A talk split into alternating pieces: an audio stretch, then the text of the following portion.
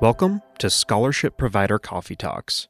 In this episode, we're continuing the conversation on how to respond to the COVID 19 crisis. This discussion comes from a webinar recorded on April 8th, and our moderator was Elise Brayton. Let's join the conversation. So, today's topic was all based on your feedback that you gave us from our last coffee talk.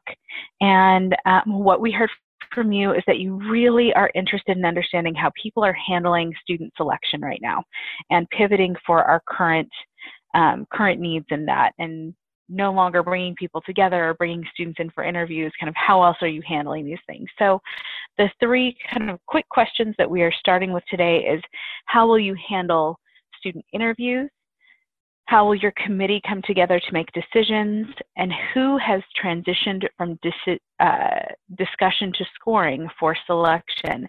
And that's not just for this year, but if you've made that transition in the past and would like to just kind of talk about how that went with your committees, um, definitely something that we want to hear from you. We are a very rural county in Northern California. Um, our county itself is a little bigger than the state of Rhode Island. Uh, the foundation hosts about 35 individual scholarship committees. Uh, we do a lot of them for the area, and we have decided to ask our committees to chat via email um, and Zoom and look over the student applications and pick their top selection, top four or five from those applications, and then we'll host Zoom meetings with the candidates. Um, broadband and internet is definitely an issue in our rural county, um, which has been a bit of a mm-hmm. challenge we did host our very first successful Zoom student interview yesterday, and we got some 80 year old committee members hooked into Zoom and seeing the students, so that was a success for us. Um, it went pretty well. I think internet connectivity is going to be our biggest challenge, but the committee felt that Zoom was incredibly helpful for seeing the students' faces and getting to know their personalities off paper. Um, so we're going to encourage paper picks where we can, but also provide those um, Zoom platforms for our committees as well. That is fantastic. So, okay, I have so many questions for you, Allison, um, but I don't want to take up all of our time. But um, so, when you were setting up those interviews, those student interviews, um, I'm guessing there was kind of an education piece with your committee members, helping them get onto Zoom. What about your students? Were they uh, able to access the platform okay? Yes. So we sent them kind of like a, a pretty basic little tutorial email saying, please make sure you download Zoom here. Um, the biggest problem we saw that was everybody who downloaded the Zoom platform either on their phone or their tablet, the students struggled having their audio ready to go and pre tested, um, making sure their audio was working. So we'll probably build something into our tutorial about that. Um, one of the students did it outside because they didn't have a quiet space inside and the audio was very challenging with wind blowing. Um, but i think all in all mm. the students successfully were able to navigate it. We built in a few extra minutes at the beginning of each session so that we could help guide the students if there were technical issues. And i also um, was texting the students. We felt like that might be a very easy way to communicate with them. Um, we were texting them if they were struggling instructions, and that seemed to help. So that's fantastic. So you took a couple, what I'm hearing is a couple of kind of precautions early on, building in the extra time and making sure that you had an alternate way to get a hold of the student that was not um, just reliant on that Zoom platform, just in case there was trouble. Yeah, those are really great tips and takeaways. Um, I want to um, get somebody else in here to speak for a second and kind of voice their um, thoughts, but we might come back to you later, Allison, if we want some more information on that committee, um, that bringing those committees together and kind of how you're working that. So let's okay. go ahead and go to our next person. Thank you, Allison. Hi, Betty Stammer-John with the Community Foundation of Greene County in Pennsylvania, uh, southwestern corner, rural area. Um, to, I really appreciated hearing from Allison. Uh, we had extended our deadline, which is next from yes from last week to next week, Um, but we decide we only had one inter one scholarship where we interviewed uh, specifically, and we canceled the interviews. So um, there were just a number of people who felt that that was an area, and but it was kind of interesting hearing Allison. Part of our issue again is like what she said, you know, struggling with uh, broadband, you know, internet Mhm. connections for for some of those areas where the students live. Um, somehow, most of the schools are getting through it, so maybe it would have worked out. But um, for this year, we just decided. So I don't know how this is going to work. You know, doing the doing this particular scholarship without the interviews, but um, most of the inf- information, you know, we ask them for some of that on the application anyway. So that's That's that's a struggle. It's a struggle. Yeah, yeah, absolutely. And I think it it does hit those rural areas a little bit harder. I myself am on a bit of a shaky internet connection most of the time, and um, yeah, Zoom can be a, a little difficult in those cases. So one just suggestion from me as someone who's on Zoom a lot is if you if they're having trouble with internet connection, if everybody stops sharing their um, their faces, stop sharing their camera image, you can still have a really good conversation. So it's sometimes it can be nice to kind of start with those cameras being shared and then have everybody turn them off. It's one more instruction piece to get through, but if the internet is the issue, um, that can help quite a bit. Let's see, do we have anybody else um, wanting to talk about this? Good morning. Um, I'm Carolyn Siegfried, Executive Director with the Pedrozzi Foundation in Livermore, California. So we're a suburban area about 45 miles east of San Francisco.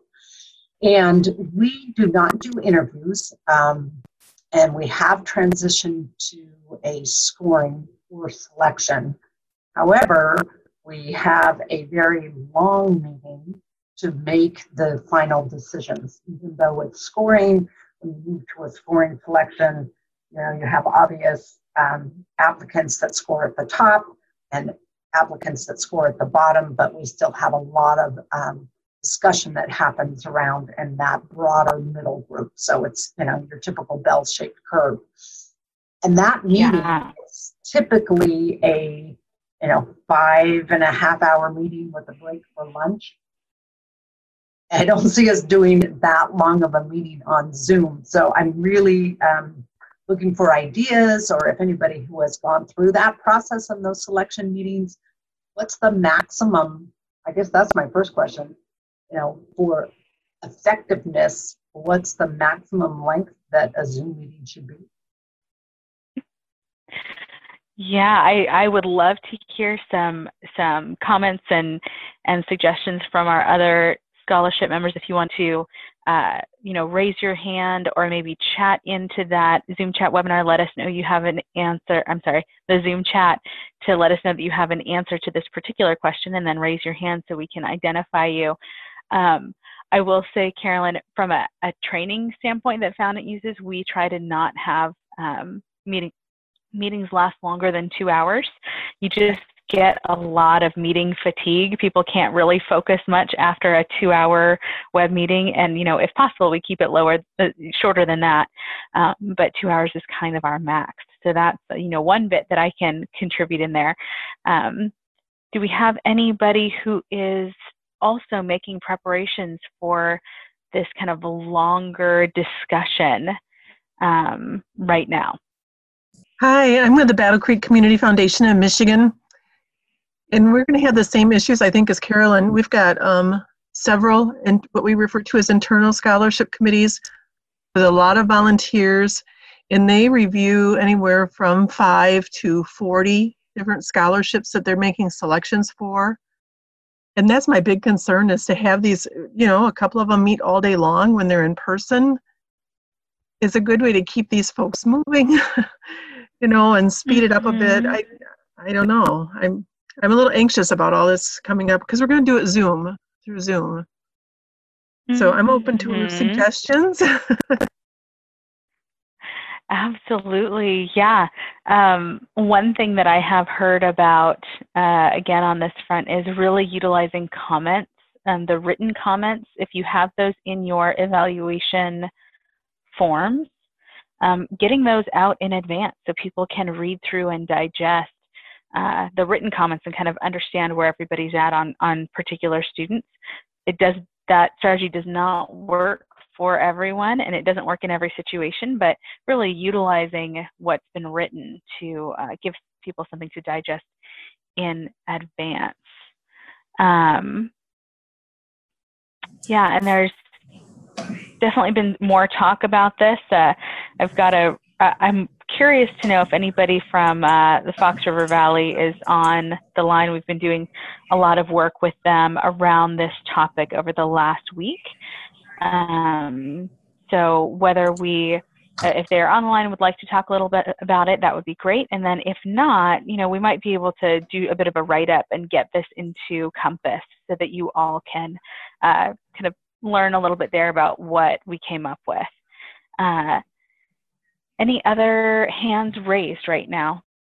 We are a healthcare foundation. We support a, a fairly large um, healthcare system in central Wisconsin. We cover 19 counties.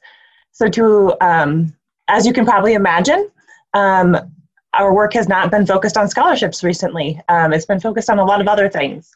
Um, mm-hmm. Uniquely, our scholarships are primarily nursing scholarships, and my committee is primarily people that are currently on the front lines. Um, the last thing they're thinking about is their committee work for reviewing scholarships.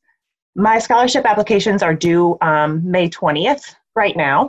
I am thinking I'm going to push that back um, to try to see if we can't um, not only allow those of our, our, our applicants are also on the front lines right now. It's a lot of CNAs within our system um, that mm-hmm don't have time. So I'm going to push back my application uh, deadline to give everyone enough time to do their applications and do their letters of recommendation and my committee more time to not have to worry about this.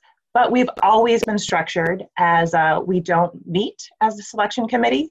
We've always been based on scoring um, and their comments. Each application is reviewed by three of my, my committee members which usually gives us a good enough score um, along with their comments that we don't even have to meet virtually. Um, I take the scores out, see who scored the highest, and um, who who you know qualified for each of our scholarships. And based off of that, we've always been able to award based off of the score and not off of not needing to have our committee meet in any way, shape, or form.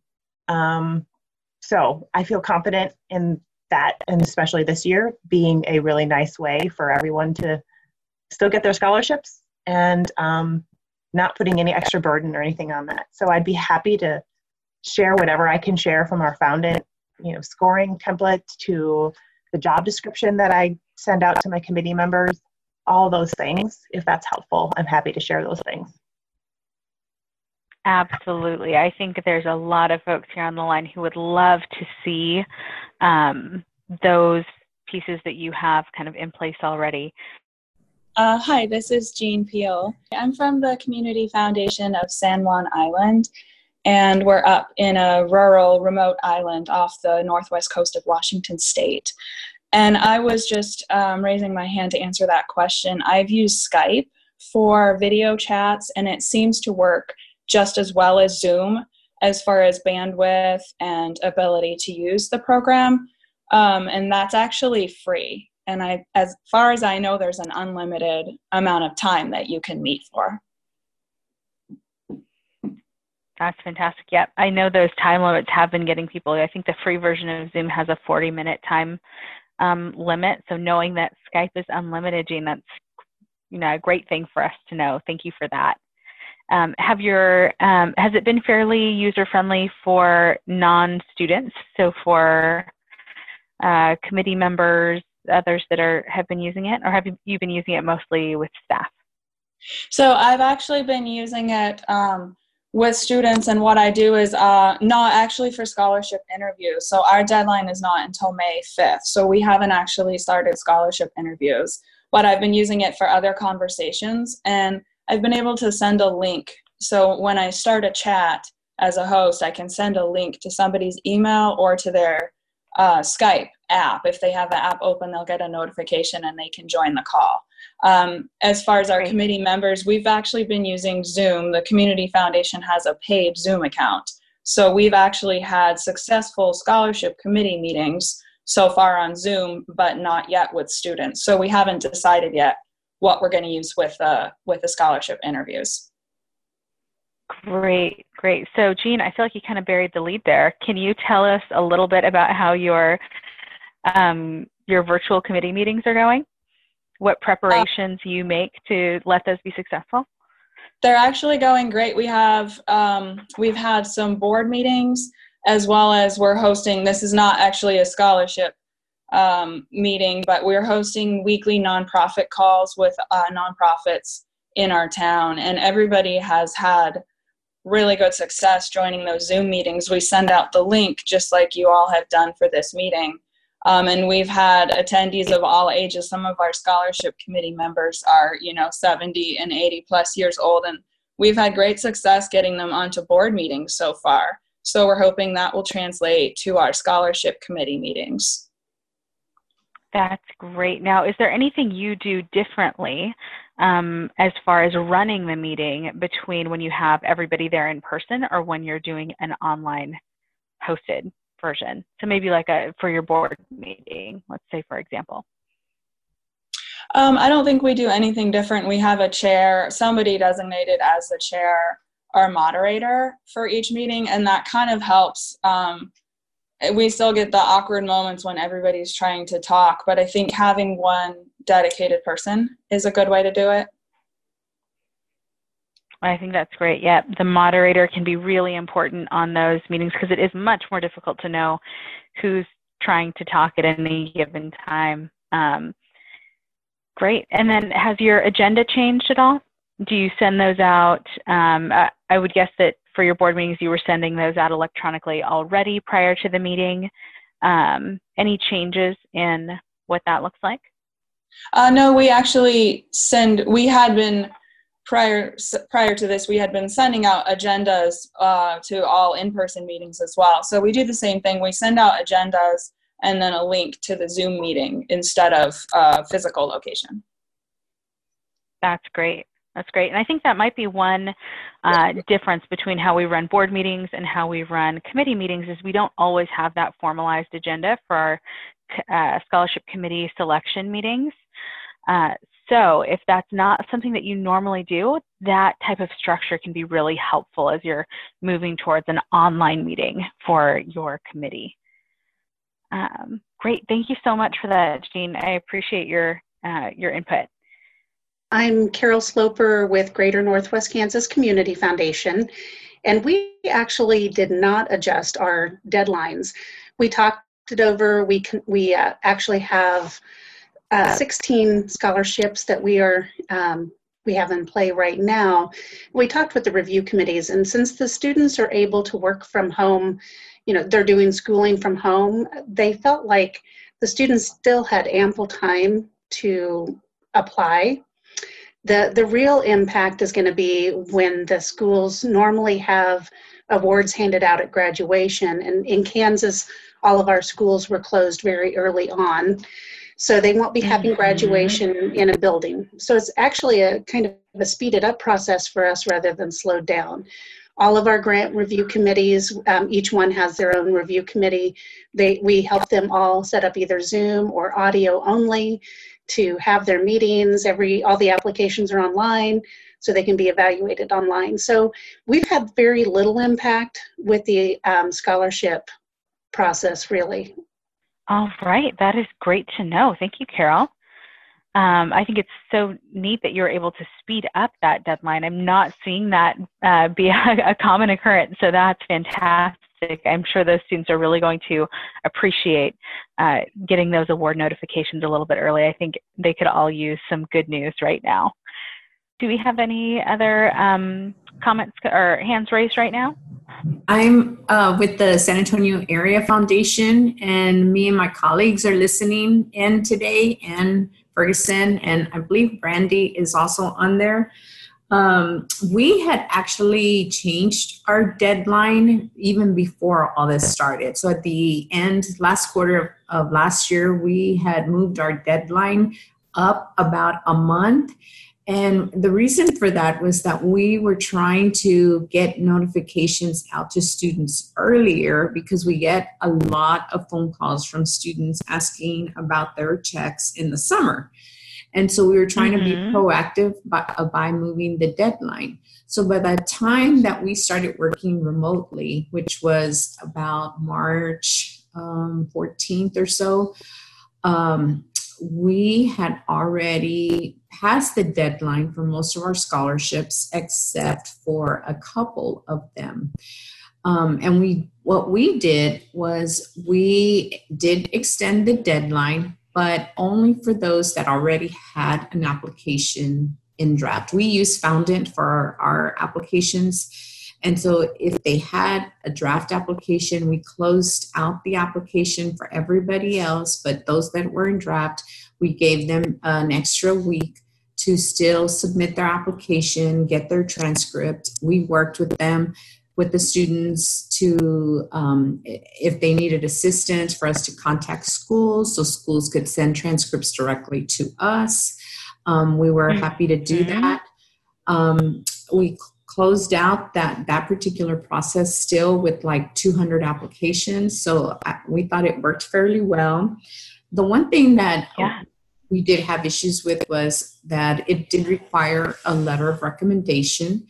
And of course with students out of school we just let that go. We did not create extra barriers for them and we let the letter of recommendation go. And so they did not have to submit that for a few of our processes, maybe like two, three or so of their processes. Um, we, di- we did not require that.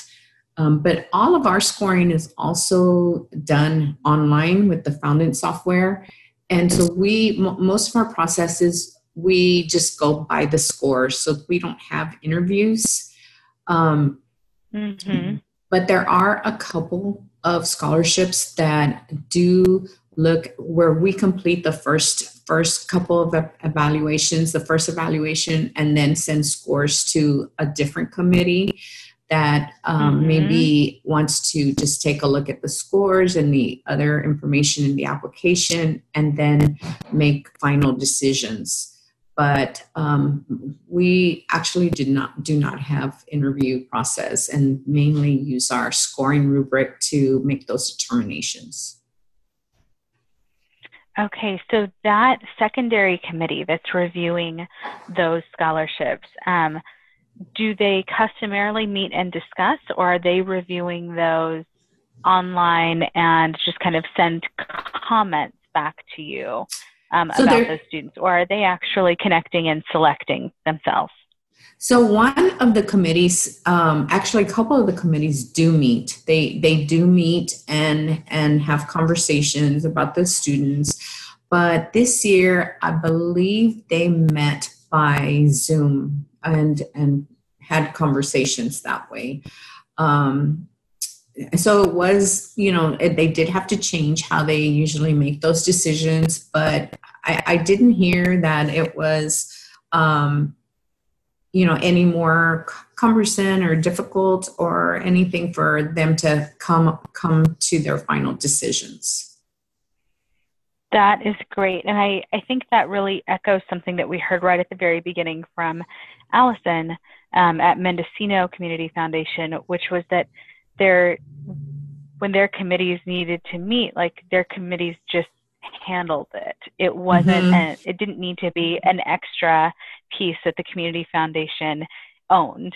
Um, getting them together and providing and running that meeting, you just kind of let the committee figure that out. And right. a lot of times that's easier for them um, in many ways because they are already familiar with each other. They have access to tools as well. You know, uh, foundations and corporations aren't the only ones with access to these um, conference call lines and things like that anymore. Mm-hmm. So, you know, mm-hmm. thankfully those are pretty uh, wide open. So, yeah, I think that that is a kind of a great takeaway for us today. That if your committee already handles getting themselves together and making that decision, let them continue to handle that. Don't bring that uh, internally as one more thing for you to manage right now. Yes, I definitely agree with that because while Anne usually provides, you know, um, access to the application, um, the scoring Excel sheet, you know, of, of how all the students scored, um, we do not normally gather this group together. And so they took yeah. it upon themselves to you know figure that out. They didn't seek us for assistance. They didn't ask us how they could do this. Um, so they handled that themselves and we did not have to be part of that. So that was great. That's fantastic. I love that Great. Well, thank you so much, Bernice, and that was really good confirmation um, to hear that now from two of our our speakers today. That that this is a good, uh, that something that they're seeing, and it's something that their committees can definitely handle. So that's fantastic. Do we have any other um, speakers? If not, I I know we have a question out there. Hi. Um, so thank you, Bernice, and um, yeah, I just wanted to talk about the extension we're offering our scholarship students. Um, we didn't yeah. extend the deadline at all for them, but what we did is um, just because in our internal process we weren't able to provide that sort of extra time, but we did extend out a month uh, the requirements to get their letters of recommendation to us because of the challenge of getting people together and getting letters. Um, we also worked with several schools around the county to provide written applications, which we use Foundant's um, SLM regularly or well this is our first year but everything came in online.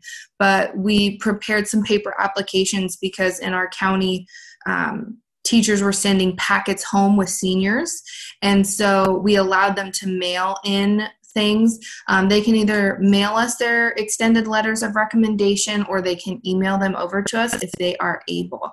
Um, and that seems to have worked pretty well for those handful of students that are just kind of out in the boonies and don't have internet at mm-hmm. home. Um, and yeah. so, yeah, but we we tried to um, extend where we could, although we wanted to start processing those applications because we really needed to get it going. Um, but that that worked well for us. That's fantastic, and a way to be um, flexible in with the goal of breaking down those barriers for students. Um, you know, this is a, a time that you know access is going to affect the students that we have in our pools. You know, access to internet, access to um, technology, and um, you know we might see some not quite as well written essays because they were all typed out on a phone. Um, there's going to be some some differences that we see based on you know students resources. And i think scholarships are all about finding that great student with that amazing potential despite where their resource level is. And so I just want to commend you and all of you. I know you all are making such great um, strides in this and are just being so aware of what students have access to. So, uh, yeah, just want to take a moment to say thank you to all of you for taking that burden on yourself to make things a little bit easier for these students and, and help them overcome those barriers. All right, so with that, let's go ahead and wrap up for the day. Thank you all for joining us. We appreciate um, just how helpful you are to your peers and the great work that you're doing. So, from all of us at Foundant, thank you so much, and we will see you again at our next coffee talk. So, that was our conversation. There were so many ideas and so many new ideas because this is a new situation. We're going to keep bringing you conversations like this following the coffee talks that we host online. If you haven't already, please subscribe to the podcast. You can look for announcements on Facebook, Twitter, Instagram, and LinkedIn by following Foundant Technologies. And we want to hear from you.